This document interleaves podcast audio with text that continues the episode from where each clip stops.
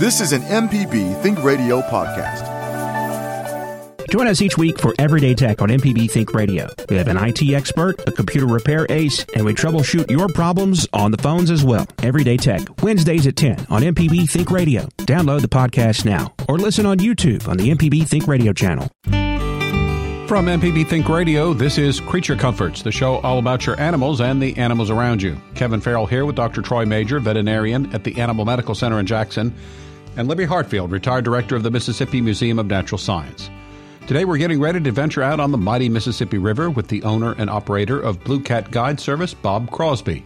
With a wealth of knowledge and expertise to match, Bob fishes the deep holes, deep channels, ledges, and drop offs for big blues. Some of the things we hope to talk about throughout the hour what types of lures attract the best catches, how to stay safe on the water, and what areas make for the best catches. Also, Dr. Major will be ready for your pet questions, and Libby and the rest of us always like to hear about your encounters with nature. You can email the show by sending it to animals at mpbonline.org. And if you miss the Creature Comforts broadcasts on Thursday, it repeats every Saturday morning at 6. So, good morning. Uh, Libby, let's start with you. I think you've got a couple announcements you wanted to share. Uh, yes, I wanted to remind people, as I reminded you and myself this morning, uh, March the 4th, so coming up quick, is the Fossil Roadshow. So, remember that. And um, round up your unidentified objects. If you've got a shoebox full, or if you just got a couple of prized possessions that you've wondered what they were, if you think they might be a fossil or um, archaeological piece or an interesting rock, you can take them to the Natural Science Museum on March the 4th and find out what they are and what they were maybe in life. And um, I like to look back at my calendar and see um, what I've seen in years past to kind of uh, figure out what I'm going to look for. And uh, this week, last year, we saw our first orange tipped sulfur butterfly and our first pearly crescent butterfly. So, those are a couple things I'll be hunting for between rainstorms, I think. I started to go out yesterday afternoon uh, just as it started raining, so I didn't get a chance to, to find any great treasures. And we found stinkhorn mushrooms. You remember the weird um, mushrooms that we found that time? Mm-hmm. So the, that was a year ago. So I'll be looking for them. I um, made a quick list this morning of birds I was hearing, and they're um, even though I I like to say it's spring is coming, but the bird population in my yard is still pretty much my winter birds. I heard cardinals and yellow rumped warblers and uh, American robin, tufted titmouse. Uh, let's see, a crow, um, and still had a golden crowned kinglet and white throated sparrow. And those are things that as spring gets closer, they will leave. And also the chickadees, they to me now maybe it's just me being more aware but this time of year they're um they start a pretty song in the morning so i think maybe they are getting ready for spring and they'll of course they're a year-round resident so most of these birds that i heard this morning are the yellow rump warblers will leave and the white-throated sparrow and the um, kinglets and the rest will stay here and nest Uh, you did mention the weather, so uh, throughout the day, different parts of the state will be under the gun for some severe weather. So, uh, the phrase I think they're using these days is just stay weather aware. Your usual uh, sources for information when bad weather comes, just say you're close to that, and obviously we want everybody to do what's best for them to stay safe if severe weather does threaten in your particular part of the state. We've got uh, Dr. Major on the line as usual from his clinic. Good morning, Dr. Major. Got a couple of emails here for you. This first one says, I'm thinking of adopting a two year old border collie male that's never been neutered. He has a high temperament according to his present owner, and I'm wondering what the possible effect on him would be if we neuter him. Would it have a negative effect on him? So, how old again? Uh, two years old. And the breed? The uh, border collie m- male. Okay, okay. I just kind of mixed. I had a dog barking in the background and didn't under, didn't understand exactly. Uh, and they're concerned about. Uh, it says high temperament according to the present owner, and they're wondering what possible effect neutering would have on that. it's variable. I can't tell you absolutely, but it probably will help calm calm this dog some if that's what they're asking. Mm-hmm. In other words, if it was a high temperament, uh, it doesn't always work like that. We have neuter dogs that are very high strung, this sort of thing. So I would say yes and see if the neutering helps, but they may also need some help with a trainer if this dog is, is giving them a problem.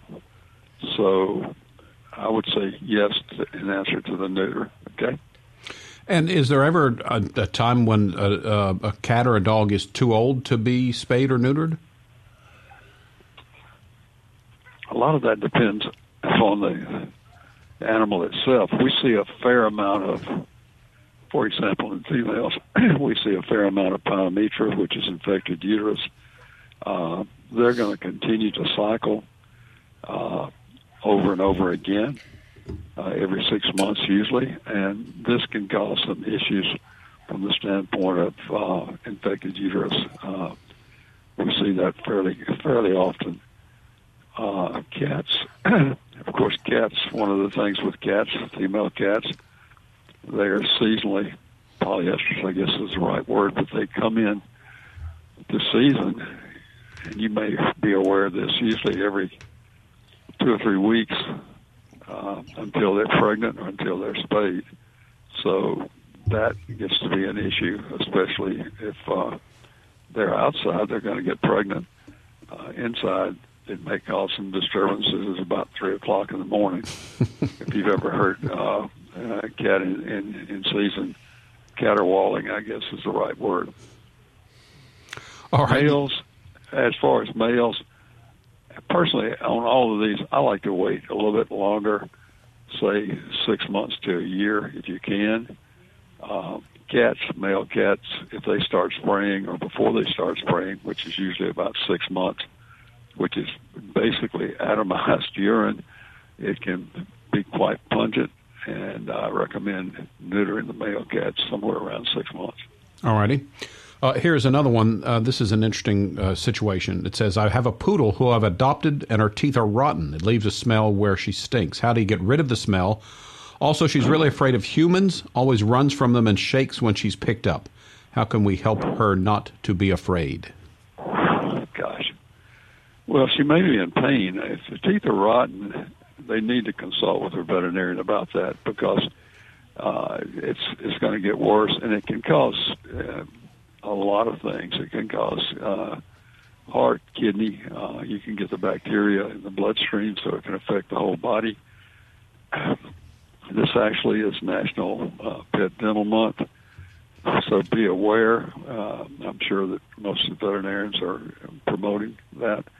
But I'd say a large percentage of our dogs and cats that we see, when I say a large percentage, probably 40 50 percent, are in need of dental care. Uh, this particular animal probably needs to be on antibiotics. I'm not the being afraid of people and everything. That may be a serious problem in an older dog. The dog is uh, very difficult to correct that problem, but uh, usually, if you can associate the dog and introduce it to various people, it does help. If you, if that will help. Uh, and as we we did talk about dental health month a couple of weeks ago, and you were saying important to try to start early on that. Obviously, if you uh, make sure you're getting that annual checkup at least, so that uh, your vet can check your pet's teeth uh, once a year when he comes in for that annual checkup. But uh, stay on top of it, I guess, before things get too bad, because as you mentioned, it, it can have some very serious side effects.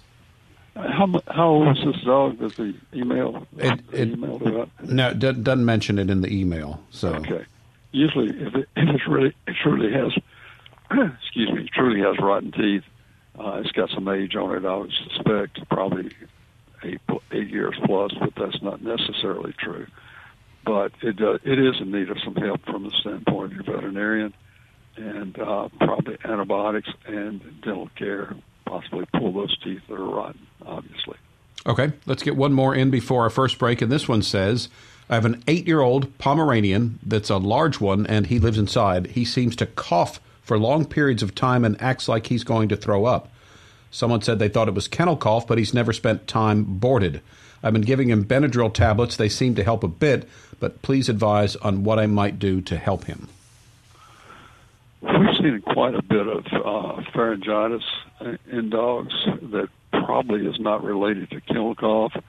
Uh, I would say that if this dog is doing this consistently, need to have it checked out. And there could be other reasons uh, other than pharyngitis. It could be related to heart, uh, lung issues causing that. Most of the dogs that we're seeing that have the pharyngitis type thing are coughing up white foam or phlegm. And a lot of these dogs have not been around other dogs, so it's difficult to explain how it might have picked that up. It may not be a contagious deal. It may be more due to conditions, weather conditions. Uh, even on the inside dogs, we see some of the uh, the same things that we would see in an outside dog. All right, this is Creature Comforts. Kevin Farrell here with Dr. Troy Major and Libby Hartfield. Our guest in studio today is Bob Crosby. He's the owner and operator of Blue Cat Guide Service, and we're going to be talking about catfish of the state today. You can join our conversation with your question or comment. You can email animals at mpbonline.org. So if you have a question for Bob about catfish or a pet question for Dr. Major, he stays on the line throughout the program. So give us a call. Get involved in the show today. We'd love to hear from you. So before the break, we wanted to test your creature knowledge and ask if you could name the official state fish of Mississippi. And our hint was it was not the catfish. I'll open this up to our guests here in studio. Anybody want to guess on what the, the state fish is? Go, I, Libby. I know it, so I think I should wait and see if anybody else wants to. Yeah, I was at the museum when we made that the state uh-huh. okay. fish. Yeah. All right, well, go ahead. Tell we did a bunch of them. Now, I guess it's still the largemouth bass, It right? is indeed yeah. the largemouth bass, yes. So, uh, do we remember why the, that was chosen? Uh, we had a group of, of children involved with it. You know, the, most of the early ones, the Magnolia and the Mockingbird, there were school children. Miss Cook did those, and the school children were involved. And after finding those records and realizing, and we thought it would be fun to do, so we did several. Um, I'm trying to think now what all we did there together, but we uh, we did the land mammal, the um, um, white-tailed deer and uh, the um, bottlenose dolphin for the water mammal and several of them. And we got kids had to learn about had summer camps and they would learn about you know like a whole list of animals and then they all voted and decided which one they wanted to be the symbol. Libby, talk if you could. Um, I'm, I hate to put you on the spot, but talk a little bit about the bottlenose dolphin because I think a lot of people wouldn't think about that animal when it comes to you know Mississippi wildlife. Oh, yeah, I guess so. Especially if you don't live on the coast, you may not think as much about that wildlife that lives in the water is just as much a part of wildlife. Bob, he specializes, I think, in the freshwater stuff, but on um, those things that live in the saltwater. Yeah, that's not my expertise. Uh, yeah, I'm not really familiar with your bo- bo- bottlenose dolphin. Bottlenose dolphin, yeah. yeah. Well, um, they uh, they're pretty plentiful on the coast, although the numbers have fallen and people are concerned. It's you know almost everything that lives in the ocean. People have some fears about. We thought we had done the, all the save the whales stuff back in the 70s, and many species of whales are imperiled again. And uh, dolphins are in that same group of animals, so they can be considered small whales. And um, you know, they have the reputation of being friendly, and I've always seen that to be true in my life.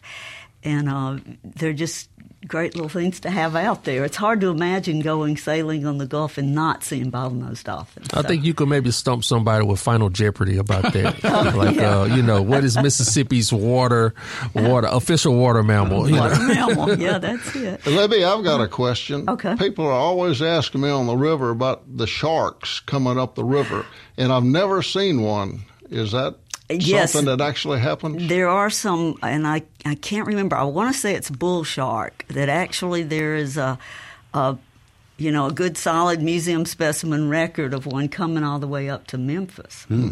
So you know, depending on how fresh the water is in the river. And how salty it is, I guess once they get started going north and there's kind of a saltwater intrusion down there on the coast, I guess this guy just kept going. They just kept going. Yeah, huh? I don't know if he became unhealthy and that's why he uh, was captured or or what happened. But anyway, there was a shark that, that Well- made it all, almost to Memphis, and I Hmm. think it was a bull shark, but I could be wrong on that. Yeah, I'll keep my eyes open, but so far I haven't seen one. Yeah, if you catch a, a, a big shark, that's going to really make the news. Yeah. I don't know if that would help your guiding business or Uh, not. it might scare people off. Yeah, don't- that might not be a good thing. yeah. So, Dr. Major, you have any stories of uh, sharks in freshwater and in rivers?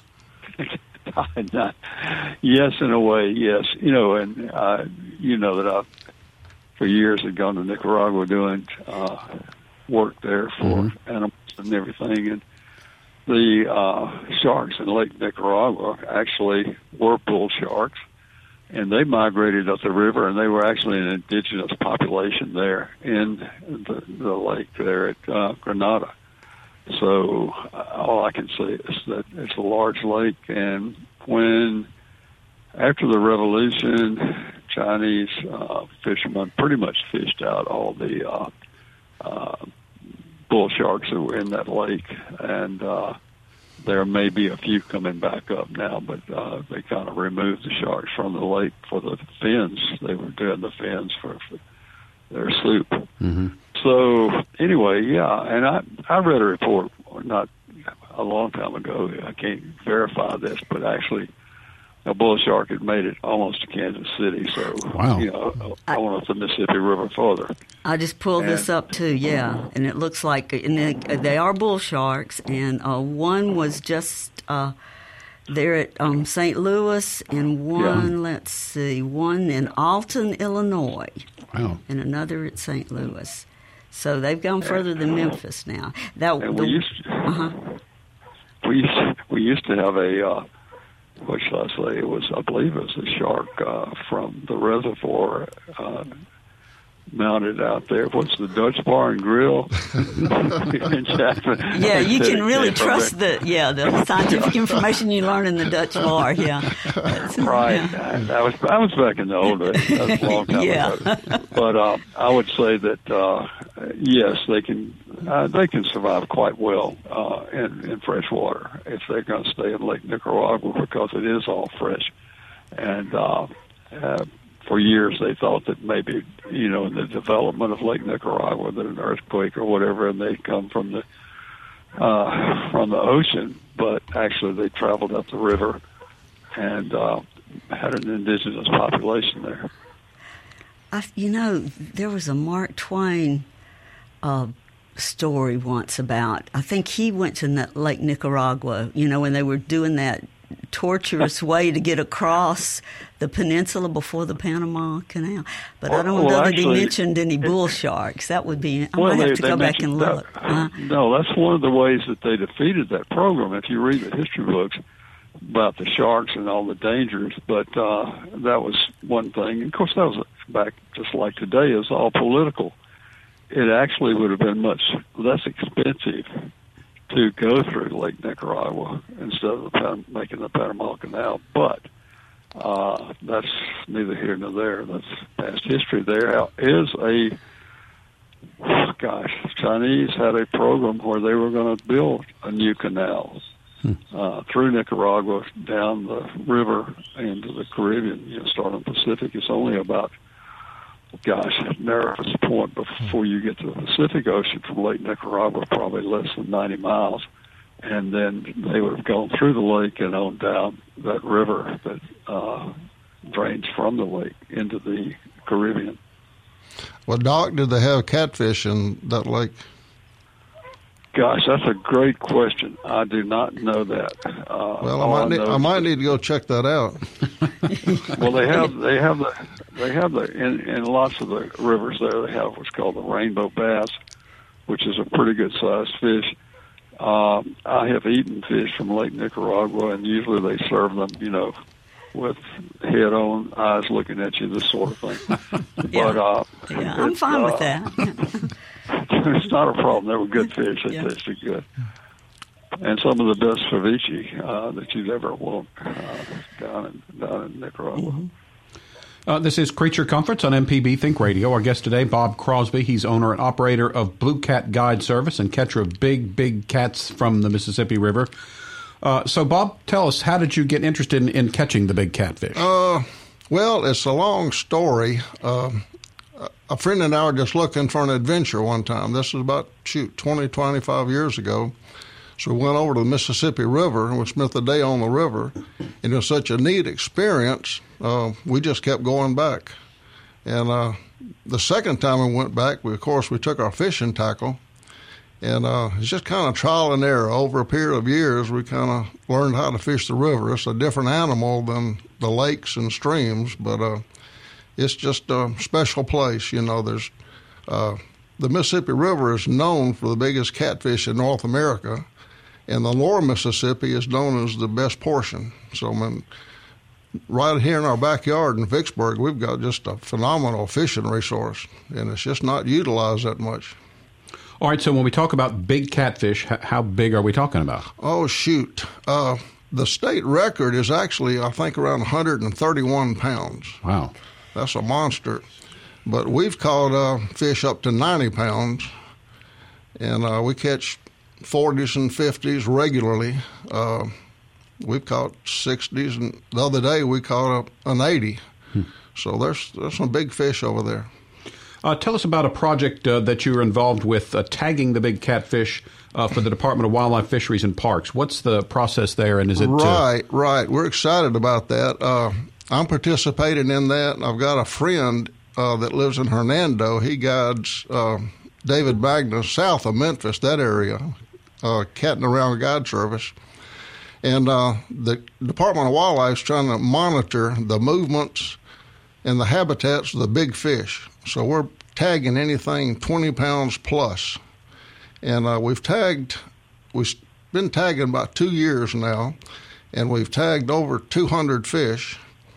And uh, we've had, uh, we, we tag them with two tags. Uh, each tag has a Department of Wildlife's phone number and a tag number. And once a month, David and I have to re- send reports in on what we've tagged, and so they have a record of it. And if anybody calls in and reports it, but so far we've had four fish recaught and uh, and reported in. And one of the most unusual fish was David caught one south of Memphis. Five months later, someone caught it at St. Louis. Hmm. That fish swam almost 500 river miles in five months. Wow. And uh, I've had one caught uh, at Port Gibson. I caught it between Vicksburg and Port Gibson, and a friend down there actually caught it, Jimmy Cassell. And about six months later, but that fish had probably not moved a hundred yards. He what? just was he was a homebody. So, and uh, it's we're also you know we can tell how much they gained when we catch them. We document the length, the weight, and when somebody calls in, we can tell how much weight they gained. So that fish that I caught and that, that Jimmy recaught, I think in what was it, five, six months, it gained four pounds. So David fish up there that swam 500 miles, it only gained one pound, but he was swimming upriver. But you're right that you obviously caught the homebody fish yeah. there. He was on the couch that whole time. you know, we talk about when in science, whenever you answer one question with some research, it generally opens up 10 more. Yeah. And think of all these questions. Now, why would one fish sit there for five months and the other? I mean, that was pretty much constant northern motion upriver. to make it yeah. 500. Yeah, yeah, upriver. Yeah. Creature Comforts. Kevin Farrell here with Dr. Troy Major and Libby Hartfield. Our guest today is Bob Crosby from Blue Cat Guide. We're talking about catfish fishing for the big catfish on the Mississippi River. You can join our conversation with your question or comment today. Email the show by sending it to animals at mpbonline.org. More catfish talk in just a minute, but we do have a caller on the line, so let's say good morning to Raylani, who calls us from Hattiesburg. Good morning, you're on the air. Go ahead. Good morning. I have a question as to how the alligator gar came into being. I caught one from uh, a pier off the coast. He was at least 500 feet. I mean, 500 feet. He was five feet long and so heavy that I couldn't get my hook, and I just had to walk all the way to the beach to try to get my hook. And they have this, these human-like eyes. They just look up at you I mean, if you move one way or another, they're going to be looking at you. Uh, so, is there anything genetically that maybe an alligator and a gar got together, or what is the story? Okay, uh, they are not related at all to alligators, the the reptile alligators. So yeah, the alligator mm-hmm. gar is a different animal entirely, but they uh-huh. are very interesting historically. When you said how did they come to be, I don't know how they came to be originally, but I know that it happened a long time ago. They are in the fossil uh-huh. records when dinosaurs were walking on the earth. And, you know, we know Uh-huh. they walked here in Mississippi. We found enough evidence for that. Yes. All right, that's what was in the water alligator gar and paddlefish. The, the fossil record shows that they're as old and have been, you know, were in existence when dinosaurs were. And of course, we know what happened to the dinosaurs, huh? or at least to some extent. We know they're not here anymore, except in the form of birds. Birds pretty much came from dinosaurs. But um, the alligator gar remains relatively unchanged for all these hmm. I guess, you know, hundreds of millions of years.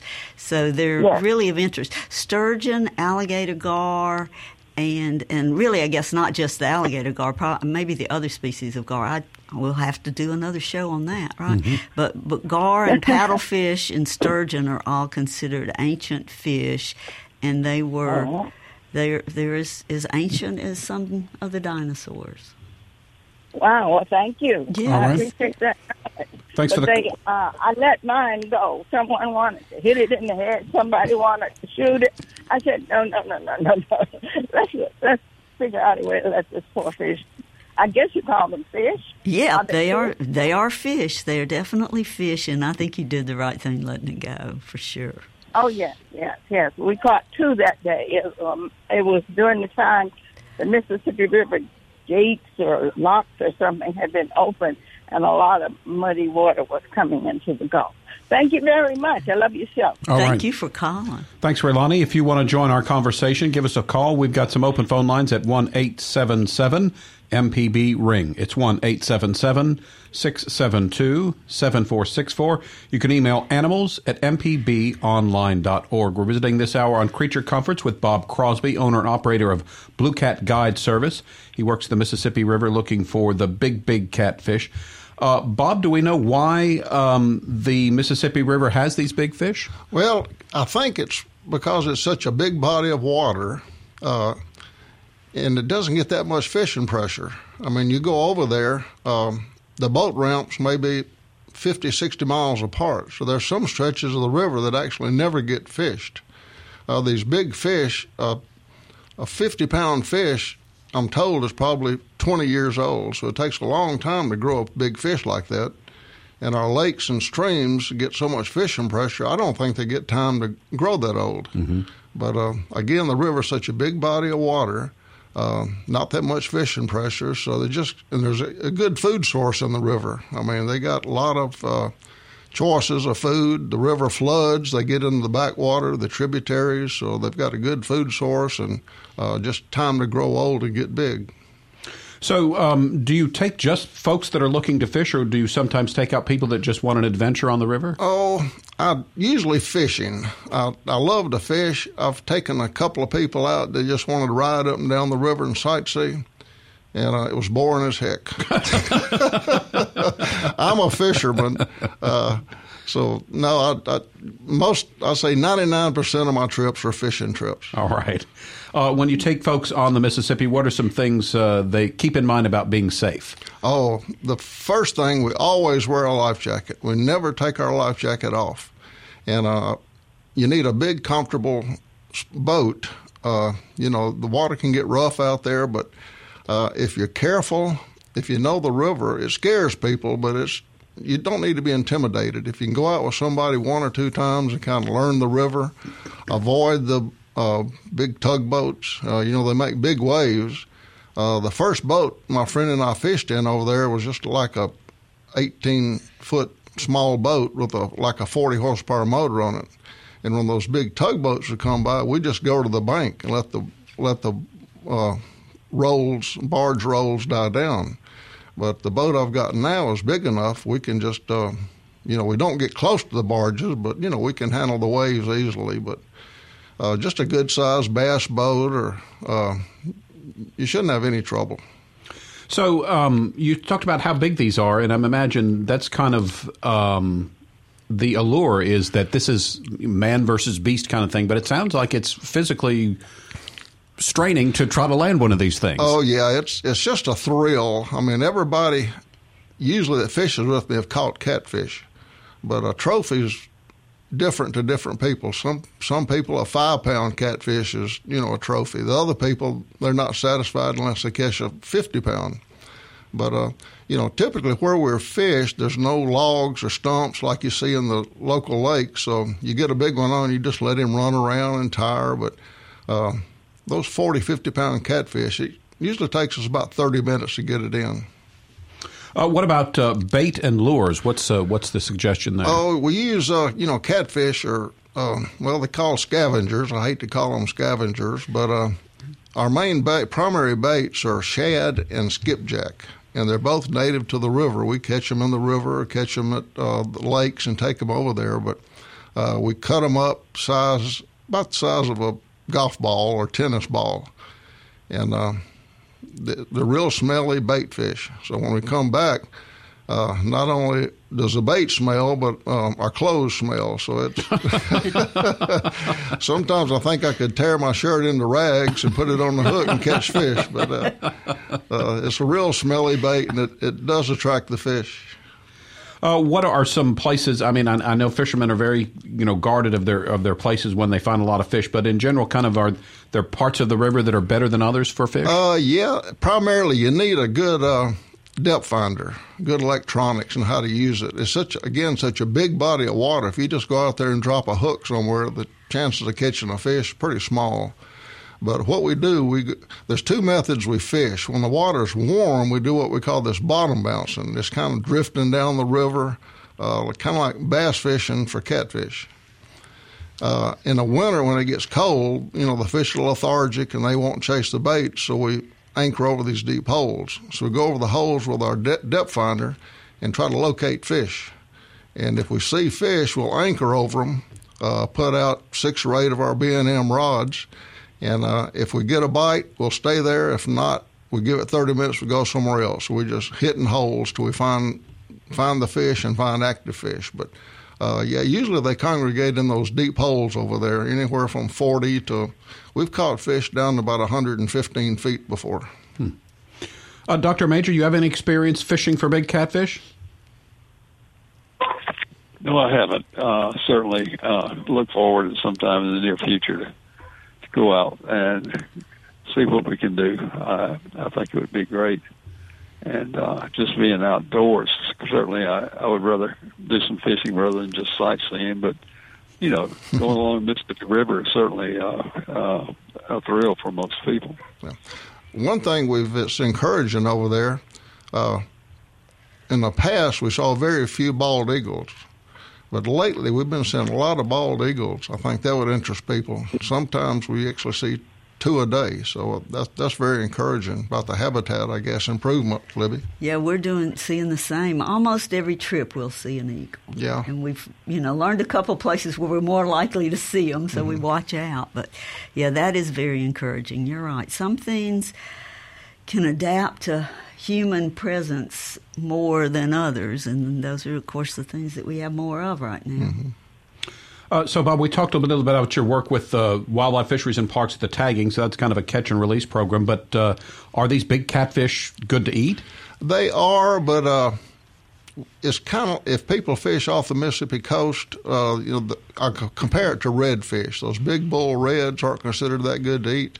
Uh, the small eating size fish are great catfish, but and I think it's a shame to kill something that old. So anything over 30 pounds, I encourage people to release them. You know, again, it's a, just a shame to kill something that old. Let it live and uh, let somebody else catch it later. And, you know, the, right now, the Fish and Wildlife Service really encourages people to not eat big fish because they bioaccumulate mercury. And um, hopefully hmm. there's now less mercury in the river than there was 20 years ago, but these fish were growing up 20 years ago. Yeah. So it, they say, I think about 15 pounds. It's best to eat a fish that's smaller. I, I, think haven't heard 15. that, Libby. I, I'd like to know. Yeah, well, that's what that's, and I know that's the advice that Paul gives. Is it's Hmm. just a safer, especially if you're going to eat it very often. Mm-hmm. You know, it might not hurt anybody to eat a, a big catfish Hmm. once or twice, but um, if you're going to be fishing often, make a habit of. And now that doesn't apply to saltwater fish or to many other big fish, but catfish do tend to eat on the bottom and Yeah, bioaccumulate. well, it looks like it may have affected Paul some. yeah, yeah. I think he may have eaten. yeah.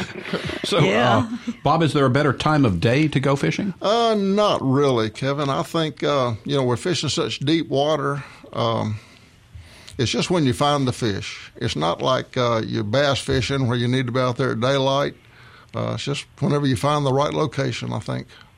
You're listening to Creature Comforts on MPB Think Radio. Kevin Farrell here with Dr. Troy Major and Libby Hartfield. Our guest today is Bob Crosby from Blue Cat Guide. Uh, still time to join a conversation. Uh, got a number of calls to get to, so let's start again on the phone lines with Jim from Jackson. Jim, you're on the air with us. Go ahead. Good morning. When you fish in the Mississippi River, do you need a Mississippi or a Louisiana fishing license? Uh, from what I understand, either one. You know, Louisiana on one side, of course, Mississippi on the other side. So uh, either one, either license is legal. I'm I'm told. Yeah, I guess I should get the cheaper one. yeah. oh, I'll vote for the Mississippi one. Yeah. yeah. We, we, we need your, your license. Yeah, and you know, I get a lot of people from out of state, and you can get a one or two day non resident fishing license for shoot just six or eight, ten dollars. It's not very much. Yeah, and the pri- usually though you're going to get the best price on wherever you have your driver's license. Yeah. Okay. All right, Jim, thanks for calling in this morning. Let's uh, stay on the phone lines. Next, it's off to Eupora. Our friend Rachel has called in today. Good morning, Rachel. Go ahead. Good morning.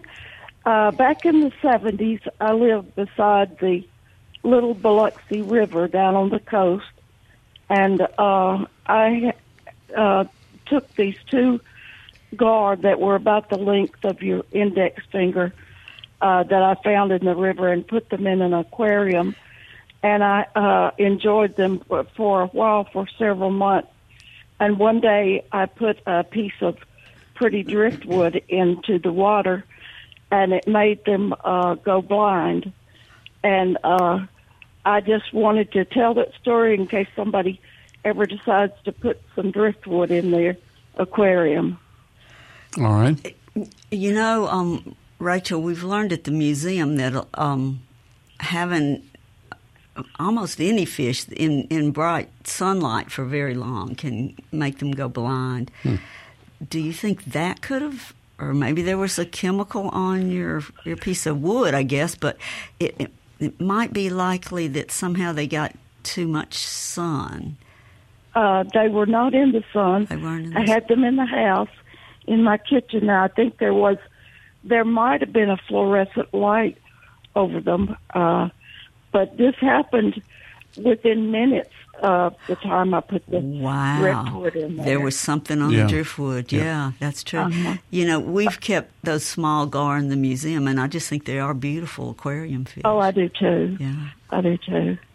But anyway, I just wanted to uh, put that out there. I could be wrong, but Thanks it for the happen. warning. Sure. And you know, I think in general, be careful of anything you put in with your fish in the aquarium. I guess so. yeah. All right, uh, Yeah. Rachel, thanks for calling in today. Let's uh, move on next. You bet. Yep. Yeah. Thanks, Rachel. Uh, next up, we've got uh, Tim on the line from Brandon. Good morning, Tim. Go ahead. Good morning, sir. I was wanting to comment on the last uh, uh, conversation about eating uh, big catfish that are not good to eat. But what I experienced is uh, I'm from Brandon, and I fish the Ross Barnett Reservoir uh, quite often, and I've recently started jug fishing, and I catch bigger fish. And I find that cutting the red layer of, of uh, fat off the top and just leaving the whiter portion makes the fish a little more palatable. They're not quite as oily if you uh if, if you clean them like that. Okay. Yeah, that makes sense. Yeah. I know that's true when we eat the um, those uh, carp, the Asian carp. Mm-hmm. because my husband's been determined that we're never we're never putting one of those back in. If it jumps in the boat, we either eat it or uh, dispose of it because they are not you know they're not good for our environment. They're Well, do you have a special recipe for those? yeah, he does have a few. Yeah, but and, and now to our caller, um, how do you fix your catfish? Do you fry it or? I usually fry it. Occasionally, I, I will uh, uh, bake it. I blacken it. Yeah. All right, uh, Tim, thanks for calling in today. Uh, let's go next to Mike, who's in Hernando. And Dr. Major, looks like we might have a pet question here for you. Mike, what do you have for us? Well, I'll change the the rule. I do have a pet question, and I need help. Okay. Uh, I've got a male cat who is now two years old, who is marking the house, countertops, tabletops, um, bathtub, everywhere. I come home some night and even on the uh, bath on the kitchen floor, there's a puddle. Uh, he's not neutered, and is there anything I can do to stop this? Other, uh, you know, obviously neutering him, but I don't know why he's marking the house just constantly. several things could be uh, play in play here. Number one, he could have an infection. I mean, that's possible. Uh, really, to have peace in the house, you really need to have that cat neutered. It may be too late. He may still mark some. That can be a problem. Uh, Uh-huh. There are some things that you can think about. There's uh, a spray and a diffuser that you can put into your, uh, uh, you know, electrical plug. Uh, what's called Feliway. Uh, that What's it called? Uh, repeat that. F F E L I W A Y Feliway, and you Okay. can look that up and see, and that may help. But definitely, I would suggest having him neutered and having him checked. I doubt if he's got a UTI, but he might, and that may be an issue there. Uh, Uh-huh. I wish you luck, but it, it really gets to be a, a, problem.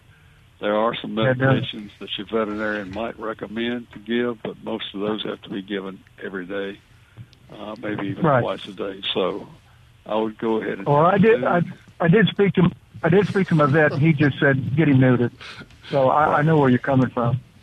And at at about righty. six months, again, six months is about the ideal age before they start spraying. But good luck to you. All right, thank you. All right, Mike, appreciate your phone call. This is Creature Comforts on MPB Think Radio, visiting today with Bob Crosby from Blue Cat Guide. Uh, we've been talking about fishing for big catfish on the river. And Bob, we mentioned it, I think, but this is something you could do year round. You just change your strategy a little bit depending on the season. Oh, sure. We fish year round. Um, actually, this is the best time of the year. People don't realize it. I know other species of fish, uh, bass, brim, crappie, it's usually the spring. But the catfish usually, like I said, when the water gets cold, they congregate in those deep holes. So uh, this is actually the best time of year. We just bundle up, put a lot of clothes on, and go fishing. All right, we got about a minute or so left. Do you have a quick uh, catfish story for us? Oh, I've got had one trip recently. It was kind of unique. I had three guys, and uh, we fished and fished and fished. And about eleven o'clock, we hadn't caught a fish. We were all getting discouraged, and I told them, "said Don't give up, don't give up." So we went to another place, uh, put out our B and M rods, and all of a sudden, three rods went down. We had three big fish on at one time. we actually got them in. Usually, you get several fish on like that, you lose one or both of them. But we actually got them in. We had a, I think, a forty something, a thirty something, and a twenty something. So everybody was happy. We had a good day. And the, the lesson there is, as you said, be patient, don't give up, keep at it. That's my motto. Don't ever give up. All right, so Bob, if someone was listening this morning and wants to know more about Blue Cat Guide and, and you and maybe uh, request your service, how can they get in touch? Uh, my website is bluecatguideservice.com. Okay. And uh, I just love discussing catfishing. So, I mean, if you just want to talk catfishing, give me a call. Information's on the website. All right, very good. I always like to remind you that uh, if you're ever out and about uh, in nature and you see something that you think is interesting or you don't know exactly what it is, if you have your smartphone with you, go ahead and snap a picture of it and send it to animals at mpbonline.org. Libby has a vast network of people that she can uh, consult with if she's stumped as well. But I think it's a lot of fun when we get uh, you know pictures and things to try to help you identify what exactly it is that you're seeing. Creature Comforts is a production of Mississippi Public Broadcasting. Think Radio, and funding is provided in part by listeners. To hear today's show or a previous show, you can visit creaturecomforts.mpbonline.org or download the MPB Public Media app. Then you get to listen to all the local MPB Think Radio programs on your schedule. Our show is produced by Java Chapman. Our call screener today was Jason Klein, and our podcast producer is Jermaine Flood. So for Dr. Troy Major, Libby Hartfield, and our guest Bob Crosby, I'm Kevin Farrell, inviting you to stay tuned because up next it's AutoCorrect. We'll be back next Thursday at 9 for another Creature Comforts, heard only on MPB Think Radio. This is an MPB Think Radio podcast. To hear previous shows, visit MPBOnline.org or download the MPB Public Radio app to listen on your iPhone or Android phone on demand.